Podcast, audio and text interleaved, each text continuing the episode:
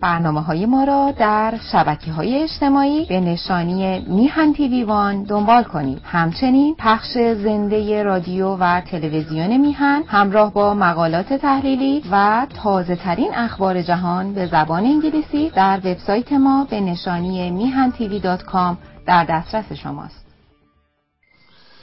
به نام خداوند جان و خرد که از این برتر اندیشه بر نگذرد. از درود و سلام و ادب و احترام دارم به پیشگاه یکایک شما. ایرانیان دلیر آزاده آزادگان دلاور ایرانی بینندگان و شنوندگان گرامی رادیو و تلویزیون میهن در هر گوشه ای از این جهان پهناور که هستید. باری یاران چنان که آگاهی در محضر شما تاریخ می‌خوانیم و نگاه خود را معطوف ساخته ایم به تاریخ صدر اسلام عزیز. در حال خواندن پیش در آمده. جنگ جمل هستیم به دوران خلافت مولای متقیان علی ابن ابی طالب رضی الله عنه به قول تبری. عرض می شود که می کوشم تا همچنان به رسم این برنامه به آنچه که در این برنامه مرسوم شده است ادامه دهم و در پایان یا در نیمه دوم برنامه برای شما قدری شاهنامه بخوانم. گویین که بعض کسان را ظاهرا این خوش نمی آید. معترض شدند که شاهنامه چه رفتی به علی داره؟ خیر قربانت کردم. به این شکل نگاه نفرمایید. در واقع چون نیک بنگریم ما حسل همه این مطالعات و این وقتی که از شما گرانمایگان مخلص در اینجا تلف می کنم می خواهیم با هم به اینجا برسیم که هویت ما آنچه که ما بوده ایم جز این بوده است که این آخوند رافزی امروز روی منبر برای من و شما تعریف می‌کنه. نخستان که دستش رو رو کنیم که ببینیم چقدر دروغ گفته. در همون تاریخی که خودش مدعیه. تا چه مایه دروغ و پرشتی و خرافه آلوده کرده و به خورد بنده و شما داده و همچنان داره میده. دو دیگران که چنان که این کتاب سترگ شاهنامه منظور دارد همه منظور استاد ما این بوده که به من و شمای ایرانی حالی کنه. پدر جان من و شما قبل و پیش از همه این ماجراها برای خودمون کیابیایی داشتیم؟ حالا اگر امروز از اسب افتادیم در میدان قادسیه که به قول مرحوم مهری کمر تاریخ ما شکست در اونجا. هر آینه از اصل نیفتیم. حواسمون به این باشه حداقل. کتاب شاهنامه کتاب آزادگی ما ایرانیان است چون نیک بنگریم. تمام این گذشته پرعظمت ما تمام این افتخارات ما آنچه که ما بودیم. گویی که حالا داشتم داشتم حساب نیست و دارم دارم حسابه. اما می‌خوام بازگردم به یک مسئله از اعراب که گفت الناس علادین ملوکهم. مردم شبیه حکومتشون میشن. مردم همون جوری رفتار می‌کنند که ملوکشون رفتار می‌کنند بزرگانشون رفتار می‌کنند. شوربختانه غذا را چنان شد که امروز ملوک ما شدن این حضرات. امروز سرمشق و الگوی جامعه شدن این آقایان و بانوانی که حیف از این لقب آقا و بانو برای آنها. به راستی حیف. اگر گوشهی و ذرت المسخالی از وجه انسانی بویی برده باشند که لا الله نبردند. جز سبعیت جز خشونت جز استبداد. چیزی در نهاد اینها نیست. نبوده و نیست. اینها امتحان پس داده های تاریخ هستند حالا اینجا ضعف ماست که با تاریخمون آشنا نیستیم. این ضعف ماست. هر آینه باری اجازه فرمایید که از سخن دور نیفتیم بازگردیم به تاریخ نامه تبری. تا آنجا خواندیم که عرض می شود که دیدیم که تله و زبیر و آیشه در انتهای کار آنچنان توفیقی در گردآوری سپاه بزرگ نداشتند و با همون معدودی که داشتن ره سپاه شدند. از آن سوی علی هم جد و جهدی می کند تا ساز و برگ خود را هرچه آراسته تر نماید. و در این راستا نامنگاری به کوفه و درخواست استمداد کردن از کوفیان. اجازه فرمایید تا از این جای ماوقع را با هم پی بگیریم. پس محمد ابن عبی بکر و محمد ابن جعفر ابن عبی طالب را به رسولی فرستاد و نامه کرد. کی به رسولی فرستاد؟ خلیفه چهارم علی ابن عبی طالب. این دو نفر رو به عنوان نمایندهاش فرستاد با اون نامه‌ای که نوشته بود که بیاید من قربونتون برم فردا می‌خوام این جنگ رو که بردم بیام کوفه رو پایتخت کنم. به همراه این نامه فرستاد به سوی کوفه که ابو موسا الاشعری در واقع زمامدار اون ناحیه بود. خب او هم دو تا نفر از نمایندگانش رو میفرسته. محمد ابن عبی که ارادتمند علی بود و دیگری محمد ابن جعفر ابن عبی طالب. بله در واقع برادرزاده خودش رو میفرسته پسر جعفر. پس محمد ابن عبی بک و محمد ابن جعفر ابن عبی طالب را به رسولی فرستاد و نامه کرد به ابو موسا الاشعری که باید که مردمان را بر حرب تحریز کنید و هر چند توانید سپاه بفرستید.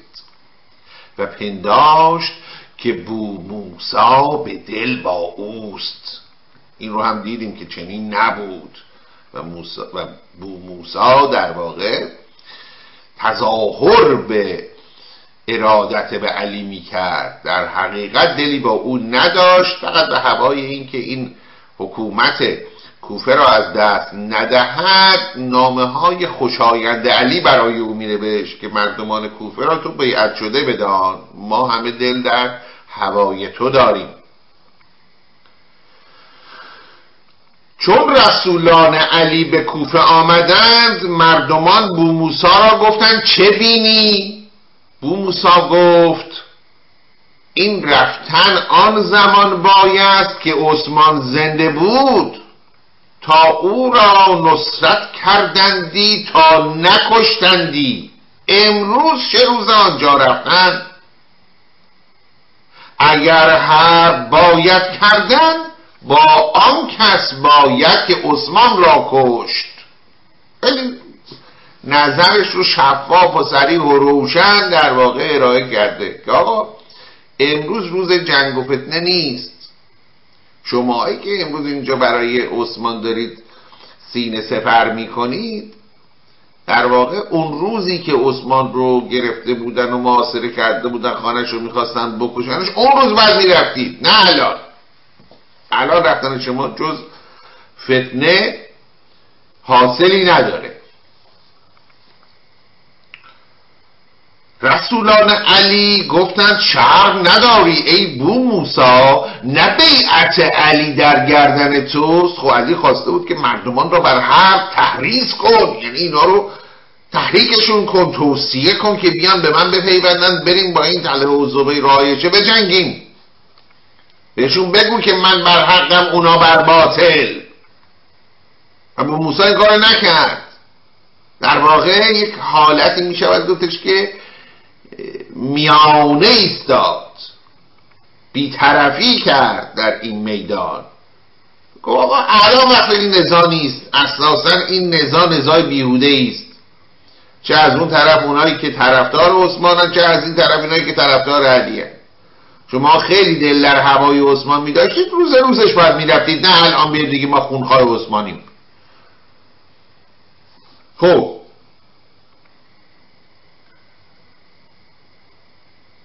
رسولان علی گفتند شرم نداری ای بو موسا نه بیعت علی در گردن توست. بو موسا گفت بیعت عثمان در گردن شما نبود. جواب درستی داده. ما دیدیم که این آقای محمد ابن عبی بک امروز فرستاده علیست آمد کوفه. همین آقا همین آقا. اول کسی بود که دست به ریش عثمان گرفت. مگه نبود؟ اول کسی بود که به عثمان حمله ور شد. در اون روز حرب یوم و دار که با هم خواندیم به تفصیل. عثمان هم خجالت داد او رو. پیرمرد برگشت به محمد ابن عبی گفت ای پسر اگر پدرت زنده بودی و این ریش سفید من به دست تو بیدیدی هم داستان نبودی. خنجر بالا بردی گروی من ببری. من با پدرت رفاقت ها کردم دوستی ها داشتم. و اونگاه بود که ابو محمد ابن عبی بکر همین آقا خجل شد سرش انداخت پایین و پشتش کرده رفت. آنچنان که تاریخ گواهی داد. حالا همین آقا آمده به موسا اعتراض می‌کنه که تو چرا سمت سوی علی رو نمی‌گیری؟ تو الان در بیعت علی هستی. حاکم علی هستی در این منطقه. بنابراین بر توست که به نفع علی رأی صادر کنی. مردمان از تو افشنوی دارن در این شهر. اومدن از تو پرسیدن آقا چه کنیم؟ شما گفتی بی طرف باشید. این درست نیست. علی از تو خواسته که مردمان را به سوی او متمایل کنی. نه که بی طرف بایستی و تو به حکم این که بیعت علی در گردن توست میبایست این کار بکنی. ایشون هم جواب بده آقا اون زمانی که شما رفتید با عثمان جنگیدید ببینم بیعت عثمان در گردن شما نبود. چطور اونجا جایز بود اینجا جایز نیست؟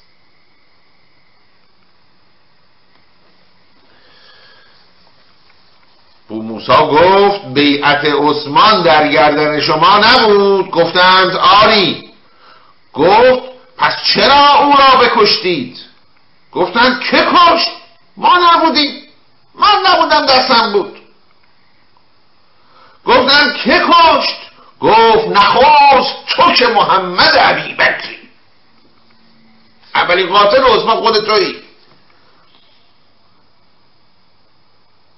شاید فیزیکلی به قول این فرنگی ها قتل رو انجام ندادی اما تو بودی اولین کسی که وارد حرم عثمان شدی و به او تعدی کردی.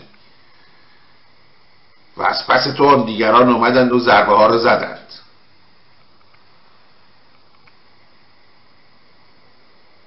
گفت که گفتن که کش گفت نخست تو که محمد عبی بکری پس رسولان باز آمدند و سخن بو موسا علی را بگفتند. تازه اینجا شست مولا خبردار میشه که ای آقا این ابو موسا عرض می شود که دل با او ندارد.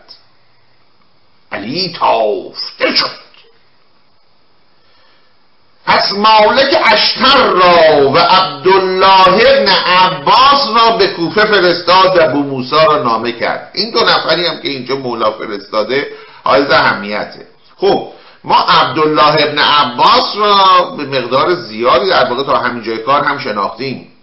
این در واقع این مرد آدم حسابی این گروه بوده. مردی خردمند مدبر مدیر عاقبت نگر صلاح دان که از غذای روزگار دوستان علی و آل علی هم بوده و در جبهه او بوده. خب ایشون رو روانه کرده. یه امتیاز مثبت. آدم حسابیشو فرستاده بره اونجا با این صحبت کنه. اما اون دیگری کیست مالک اشتر نخعی. این آقا در واقع روی دیگر سکه است. ایشون جز زبان شمشیر نمی‌داند. خواهیم دید ما در, در, در تاریخ می‌خونید در واقع از کیاست و سیاست مالک اشتر نمی‌خونید که از شمشیر آختش می‌خونید. تو گویی یک آدم حسابی رو فرستاده به همراه یک تیغزن که آقا یا به حرف این گوش می‌کنید یا اگه گوش نکنید شمشیر اینا. حال انتخاب باش خودتون. خب ببینیم کار چگونه پیش رفته. پس مالک اشتر را و عبدالله ابن عباس را به کوفه فرستاد و بو موسا را نامه کرد. ایشان به کوفه آمدند. و به مزیت آدینه شدند و نامه علی بر مردمان کوفه بخواندند. بو موسا بر منبر شد و خطبه کرد و گفت ای مردمان روزگار فتنه است و دو تن از غرش بیامدند. ملک همی طلبند. یکی علی و دیگری تله هر که این جهان خواهد بروید و هر که آن جهان خواهد بنشیند و رفتن آن زمان بایست که عثمان زنده بود و از منبر فرود آمد. رأیش رو تغییر نداده این آقای بو موسا همچنان گفته من بر همون عقیده هستم. این دعوا سر لحاف ملاست. دعوای دین نیست. دعوای خدا پیغمبر نیست.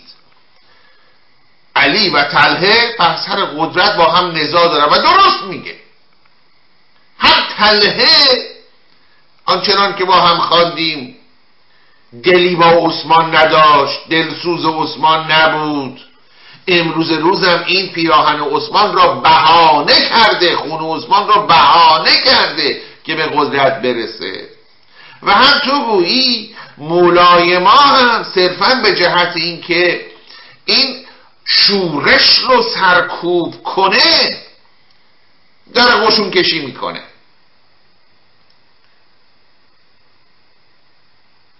بنابراین این آقای ابو موسی گفته آقا این دعوای قریش بر سر حکومت به نظر من اینه. حالا شما اگه می‌خواد وارد این دعوای دنیوی بشید بسم الله برید. سمت هر کدوم که دلتون می‌خواد. اگرم نه واقعا خدا ترسی و ارزم به خدمت شما که اون دنیا براتون ارزشمنده. آقا جان این فتنه بیش نیست. بشینید تو خونه هاتون اشکالی هم نکنید. نه سوی این برید نه سوی اون. عبدالله ابن عباس گفت یا بو موسا از خدای بترس که مردمان را از جهاد باز داری. بو موسا گفت ای پسر عباس از نخست بیعت عثمان بود. او را وفا باید کردن. پس در بیعت کسی دیگر شدن. نخست خون عثمان بجوی پس از ما نصرت خواه. اینجا این مرد داهی عرب این عبدالله ابن عباس با همه سیاست و کیاست و زرنگی که او داشت متوجه شد که این ابو موسا پر بیراه نمیگه. حرفش حرف حسابه. کش نداد ماجرا رو. خاموش شد در جواب او.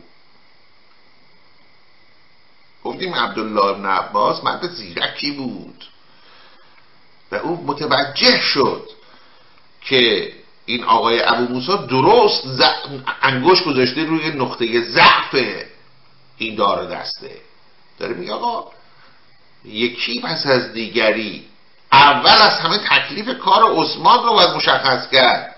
شما اگه خیلی راست میگی همه این جماعتی که اینجا نشستن و اونجا نشستن و اونجا نشستن همه اینا به دکار عثمان هم دیگه بیعت عثمان در گردن اینا بوده. میبایسته می‌رفتن به عثمان یاری میرسوندن. خب حالا یا اساسا یاری نرسوندن یا که اصلا بدتر از اون در کسرت دشمنان عثمان رفتن خون سرشم بریدن خونشم ریختن. شما اگر خیلی راست میگی که من طرف حقم نباطن اول تکلیف اون کارو مشخص کن. خونخواه عثمان باش اگر راست میگی. برو قاتلینشو معرفی کن بیا اینجا محاکمهشون کن مجازاتشون کن. بعد ما به تو حق کمکی خواستی می‌کنیم. دائیه آیش اون سپاه هم همینه دیگه. حالا حداقل در ظاهر. اونا میگن ما خونخوار عثمانی خب. مالک و عبدالله بازگشتند. و بر علی آمدند. علی دگرباره تافته شد. دید کار پیش نمیره. او به کوفیان امیدها بسته بود. و هم نومید نبود. پس پسرش حسن و امار یاسر را به کوفه فرستاد. دو نفر دیگر فرستاد. این امام حسن مشتبه هم که فرزند ارشد مولا بوده عرض می شود که دست کم حالا به باور این حقیر فقیر صغیر سرانفا و تقصیر کمتر از قطمیر به قول قدما عرض می شود که مرد دانایی بوده. حالا در امر سیاست دست کم. اهل عرض می شود که خشونت آنچنان نبوده یا دست کمان که شمشیر رو راه حل اول نمی‌دانسته. چنان که خواهیم دید بعدها هم زمانی که مردم با او بیعت می کنند او با معاویه از در صلح و سازش در میاد سهم خودش رو از خلافت میفروشه به معاویه. در واقع به ذکاوت در مییابد که آقا من حریف معاویه نخواهم شد. نه خودم نه یارانم نه طرفدارانم نه زورم نه ثروتم نه قدرتم هیچی ما قدر من معاویه نمیشه. خب این چه کاریه که برم وارد یه جنگی بشم که از ابتدا می‌دانم بازندش منم. پس بنابراین از شرایط موجود سعی می‌کنه بهترین استفاده رو می‌کنه و شد آنچه شد آنچه که در عرض می‌شود که داستان فروش خلافت شد به معاویه.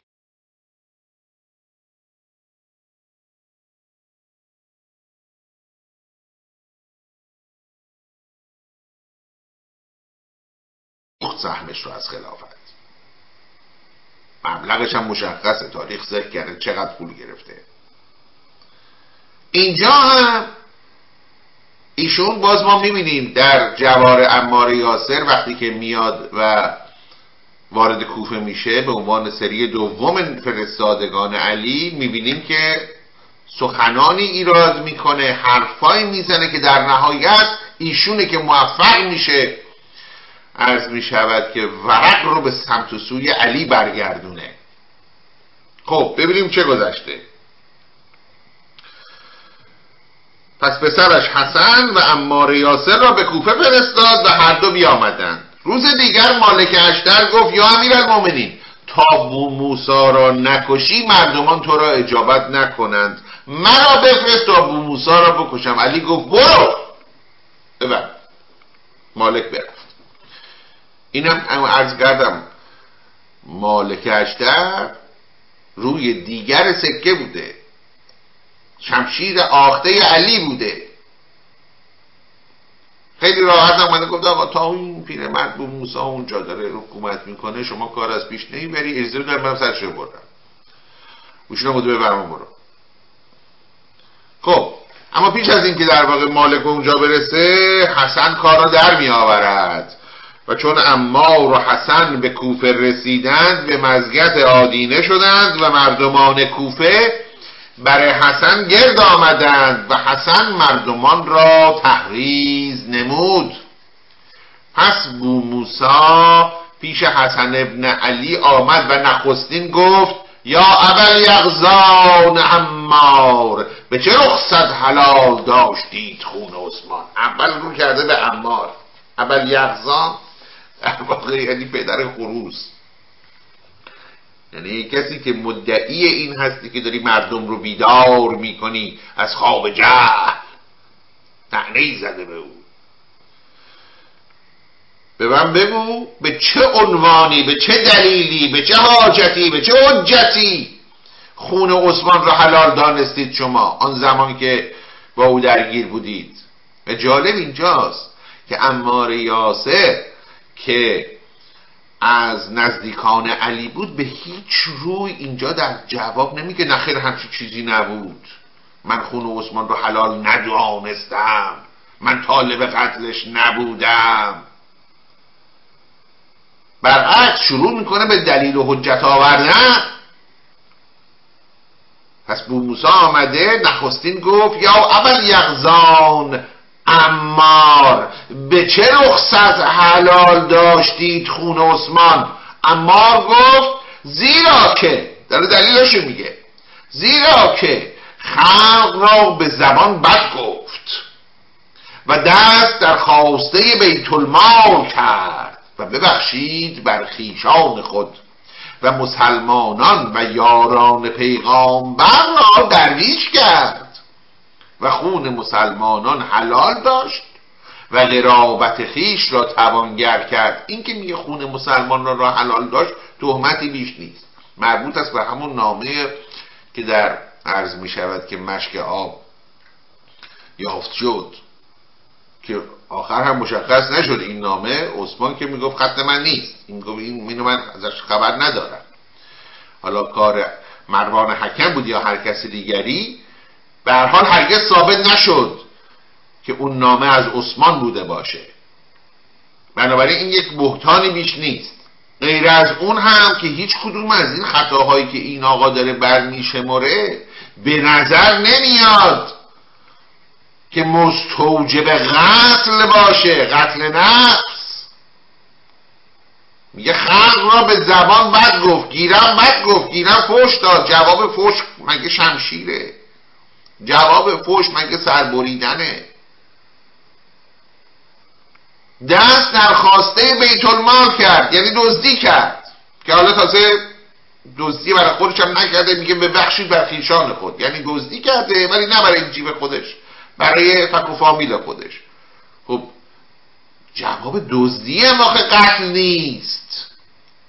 شما هیچ کدوم از این برهانه هایی که داری ارائه می‌کنی جناب اما هیچ کدومش مجوز خونریزی نمیشه.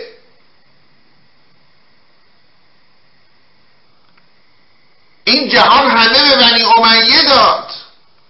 خب گیرم میگه به بنی امیه داد. پس باید بریم بکشیمش؟ حالا که به بنی امیه داد. پس بو موسا امار را گفت تو کشتی؟ دیدی این کار نکرد. وقتی که گفت به چه جرأتی به چه دلیلی به چه حاجتی شما خون عثمان را حلال کردید ایشون انکار که نکرد هیچ دلایل ناموجه خودش رو هم در واقع ابلاغ کرده. اینجاست که بو موسا میگه خب پس تو هم که خیلی هم انگار خوشنود و راضی هستی این ماجرا اینم دلیلاته که داری به من میگی نکنه خودت شخصا کشتی عثمان رو. بو موسا امار را گفت تو کشتی؟ امار گفت من نکشتم ولی کن به کشتن او اندوهگین نشدم. وقیهانه پاسخ داده. اصل کم می شود این رو گفت. پس حسد ابن علی گفت چرا مردمان را از نصرت ما باز داری بو موسا گفت من باز نمیدارم ولیکن چون مردمان از من مشورت پرسند چاره نیست. آنچه من دانم راست به گفتن که پیغمبر علیه السلام گفت مؤمنان را مشورت کنید و چون چیزی می‌پرسند امانت بگذارید. و این کار فتنه است که خدای خلق را مبتلا کرده است. از این میان دور شدن به. اما سخن او ببرید گفت پیغمبر نه چون توی را گفته است که حق از باطل ندانی. آره پیغمبر گفت مشورت کنی اما اینجاست تا ببینید ما گرفتاری های ما چون نیک بنگریم در تاریخ در واقع همینجاست نازنینا این حق و باطل اینکه کی حق کی باطله چی حق چی باطله آیا هر کس مدعی حق بودن بکنه او بر الزامن بر حقه؟ ما همین این, این, این عرض می شود که مطلب رو در مولانا هم ببینیم دیگه. از علی آموز اخلاص عمل شیر حق را دان منزه از دقل در غذا بر پهلوانی دست یافت زود شمشیری برآورد و شتافت. او خدو انداخت بر روی علی افتخار هر نبی و هر وسی او خدو انداخت بر روی که ماه سجده آورد پیش او در سجدگاه. مولانا سنی هم بوده شافعی مذهب. ببینید چه میگه در مده مولا. در زمان انداخت آن شمشیر علی کرد او اندر غذایش کاهلی. علی رو نکشته و بعد که اون از می شود که حریف متحیر میشه و از اون پرسه چرا پس دست نگه داشتی؟ گفت من تیغ از یه حق می‌زنم. بنده حقم نه تنم. اینجا اینجا ما گرفتاری اینجا داریم. گفت من تیغ از پی حق می‌زنم. آقا حق اساسا تیغ نمی‌خواد. حق و حقیقت اگر حق و حقیقته خودش بر دلها می نشینه خودش راه خودش رو باز می‌کنه. خودش پیروز میشه.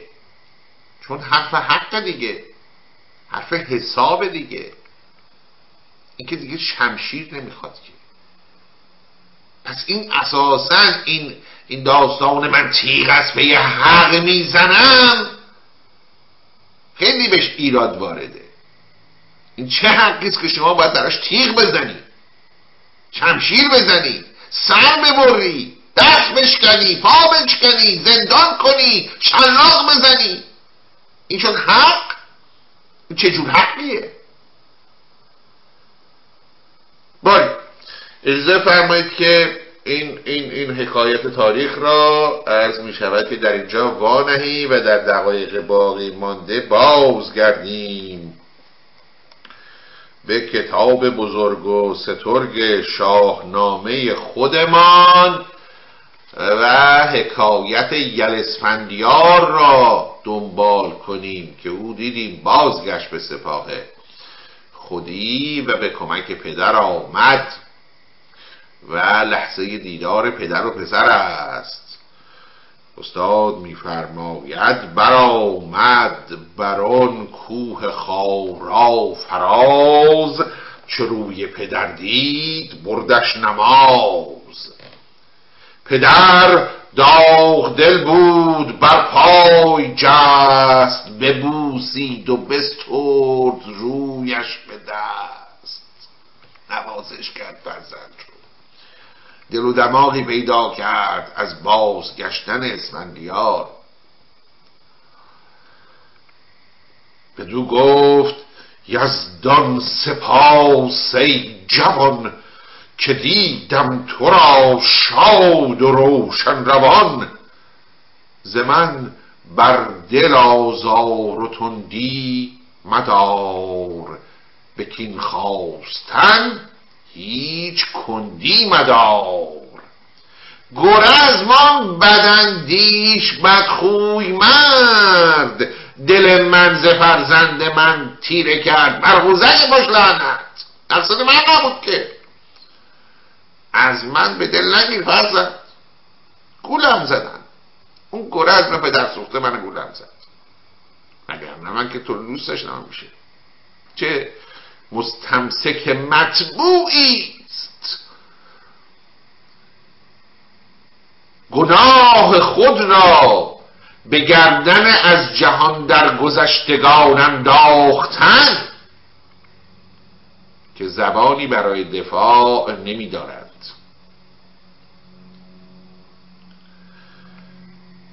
بله گشتاس ادامه می دهد که زمن بر دل آزار و تندی مدار به کین خواستن هیچ کندی مدار.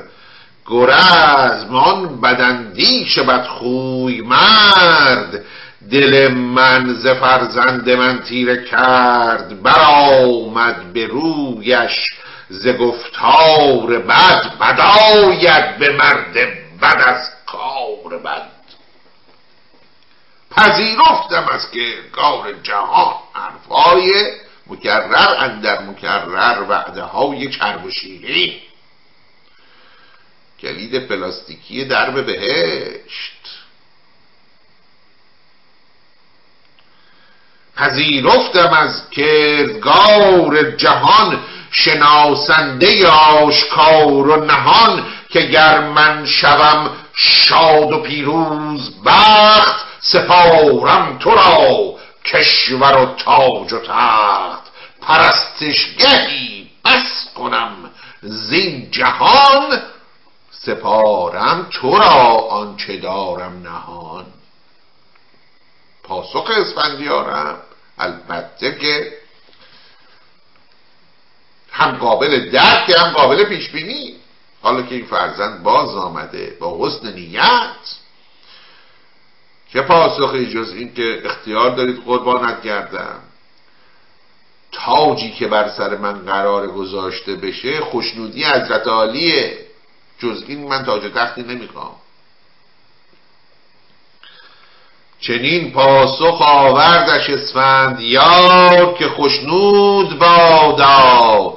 ز من شهریار مرا آن بود تخت و تاج و کلاه که خوشنود باشد از این بنده شاه. جهاندار داند که بر دشت رزم چو من دیدم افکند روی گرزم بر آن مرد بدگوی گریان شدم. ز درد دل شاه بریان شدم. کنون آنچه بد بود بر ما گذشت. گذشته همه نزد من باد گشت از این پس چو من تیغ کین برکشم و از این کوه خارا سرندر کشم نه ارجاس مانم نه آیاس چین نه کهرم نه خلخ نه چوران زمین. با ذکر اینکه گذشته ها گذشته در واقع رجزی هم می‌خواند که حالا دیگه من آمدم و پیروز این جنگ خواهم بود. یک کلمه آیاس رو که در این بیت آخر شنیدید عرض می شود که این در واقع اسم خاص است و بعدها در اساطیر یونانی تبدیل شده است به آژاکس ایجاکس که از همراهان آشیل بوده. بله. خوب از این سو لشکر ایرانی هم دلی می‌گیرد از شنیدن خبر بازگشت اسفندیار. چو لشکر بدانست که اسفندیار ز بند گران رست و بدروزگار برفتند یک سر گروه ها گروه به پیش سپهدار بر برز کوه. بزرگان و بیگانه و خیش اوی نهادند سر بر زمین پیش او همه کس ورا آفرین خواندند ورا شاه جویندکین خواندند. چنین گفت نیکختر یار که ای نام داران خنجر گذار همه تیغ زهراب گون برکشید به کین اندرایید و دشمن کشید. بزرگان بر او خواندند آفرین که ما را توی افسر و تیغ کین.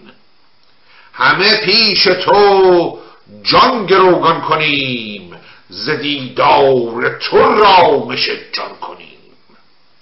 همه شب همی لشکر آراستند همه جوشن و نیزه پیراستند. پدر نیز با فرخ اسفند یار همی باز گفت از بد روزگار. ز خون جوانان. پرخاش جوی به رخ برنهاد از دو دیده دو جوی که بودند کشته بدون رزمگاه. ز خون بر سر تاجور شد کلاه. خب گشتاس را در نقش بازی کردن خود بداریم و اسفندیار و سپاه ایرانی را در حال آماده سازی برگردیم به اردوی ارجاسب آنجا که او خبردار می شود که ای دل غافل چه نشستی که اسفندیار باز آمده؟ ریگ زیر دندانت آمده. همان شب خبر نزد جاسب شد که فرزند نزدیک گشتاسب شد. به رهبر فراوان طلایه بکشت. کسی کو نشد کشته بنمود پشت. غمی گشت و پرمایگان را بخواند. بسی پیش کهرم سخنها براند. که ما را جز این بود در جنگ رای بدانگه که لشکر بیامد به جای. همی گفتم آن دیو را گر به بند بیابیم گیتی شود بیگزند. بگیرم سر گاه ایران زمین به هر مرز بر ما کنند آفرین. کنون چون گشاده شدن دیوزاد به چنگ است ما را غم و سرد باد ز ترکان کسی نیست همتای او که گیرد به رزمن در اون جای او. چنین با دل شاد و پیروز بخت به توران خرامیم با تاج و تخت. حالا که این آقا بازگشته و که انهو که کوس شکست ما را دارن می‌زنن با همین غنائمی که داریم برمیگردیم. هنوز ما برنده جنگیم. دو دختر گشتاس رو به اسارت داریم. عده بسیاری از ایرانی ها رو از دم تیغ گذروندیم. با این غنی غنائم و با این اسرا برمیگردیم جنگ رو هم نباختیم در واقع. آمدیم دست بردی زدیم و رفتیم. بفرمود تا هرچه بود خواسته ز گنج و ز اسپان آراسته ز دیبای زربفت و زر و گهر ز دینار یاقوت و تاج و کمر ز چیزی که از بلخ بانی ببرد بیاورد یک سر به کهرم سپرد. ز کهرمش که تر پسر بود چهار. بنه برنهادند و بستند بار. برفتند بر هر سوی صد حیون. نشسته ابر هر یکی رهنمون. دلش گشت پر بیم سر پر شتاب و از او دور شد خورد و آرام و خواب. پس در اولین قدم غنائم رو به همراه حیونان در واقع یعنی شترهایی که به سرعت حرکت می کنند با اینها این غنائم رو اول میفرسته به جای امن در واقع. و حالا خودش تصمیم داره که پا بر فرار بنهد که چرخ بازیگر بازی می کند و اتفاقات به گونه دیگر رقم می خورد ولی نازنینان چه کنیم که وقت به اتمام رسید. بنابراین اجازه بدهید که این این ادامه را به جلسه آینده موکول کنیم. مطابق همیشه از اینکه مهر کردید و وقت گذاشتید و به پای این برنامه نشستید و با آرزوی سربلندی برای یکایک شما نازنینان و به امید بوسه زدن بر جبین بلند آزادی در فردای میهن همه شما یاران و خوبان را به ایزد منان می سپارم. تا دیداری دیگر درود و دو صد بدرود و پاینده ایران.